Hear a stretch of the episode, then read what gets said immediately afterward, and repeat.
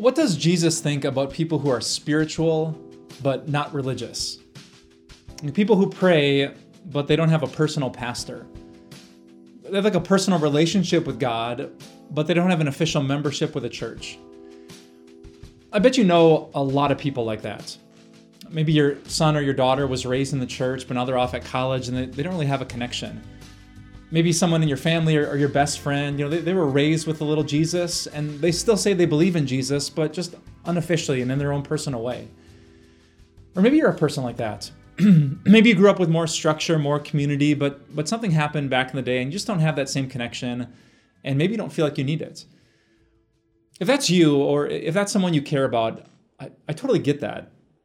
I mean, churches are filled with people and people are far from perfect, so many imperfect things happen to people in churches. I've heard so many stories of, of people's parents who, who were quickly judged, who weren't shown much compassion or grace or forgiveness, and they walked away and their kids followed.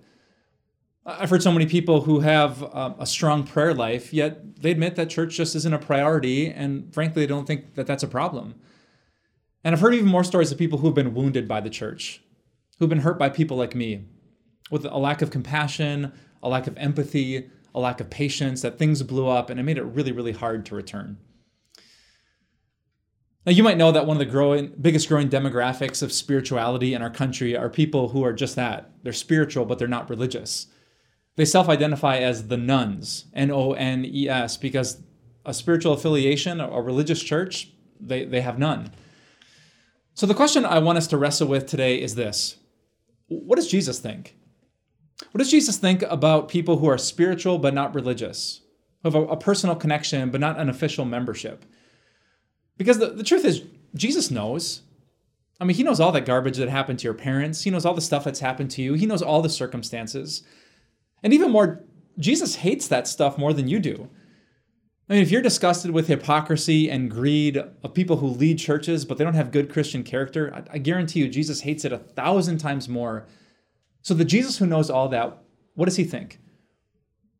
I want to I focus our attention today on just one verse from the book of Hebrews chapter 10.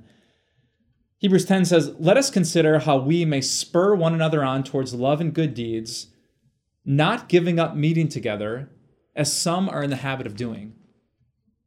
Apparently, way back in the first century, just after Jesus returned to heaven, people got in the habit of being spiritual but not religious. And that passage says, Let, us not get into that habit. Let's encourage each other. Let's spur one another on towards love and good deeds. And this week, I want to talk about the whys behind that clear what. Like, why would God insist on that? Why would God want us to have some kind of organization, some kind of community, some kind of authority over us instead of just a personal relationship with Him? I know it's a big question that affects so many of us, our, our friends, and our families. So let's open God's Word this week and let's find out why God wants us to be rightly religious and not just spiritual. Would you pray with me? Uh, dear God, I pray for everyone who has been wounded by the church.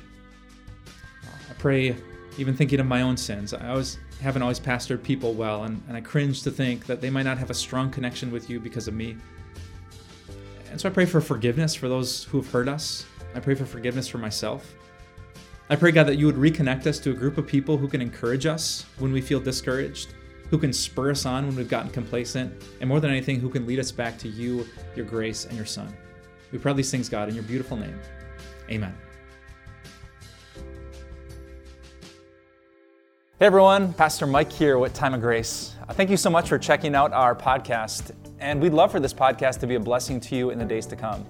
So if you could share this podcast, subscribe so that every episode ends up in your feed, or just leave us a review, we would love more and more people to hear this message so that their lives can be surrounded and blessed by the grace of God. Thanks again, and have a wonderful day.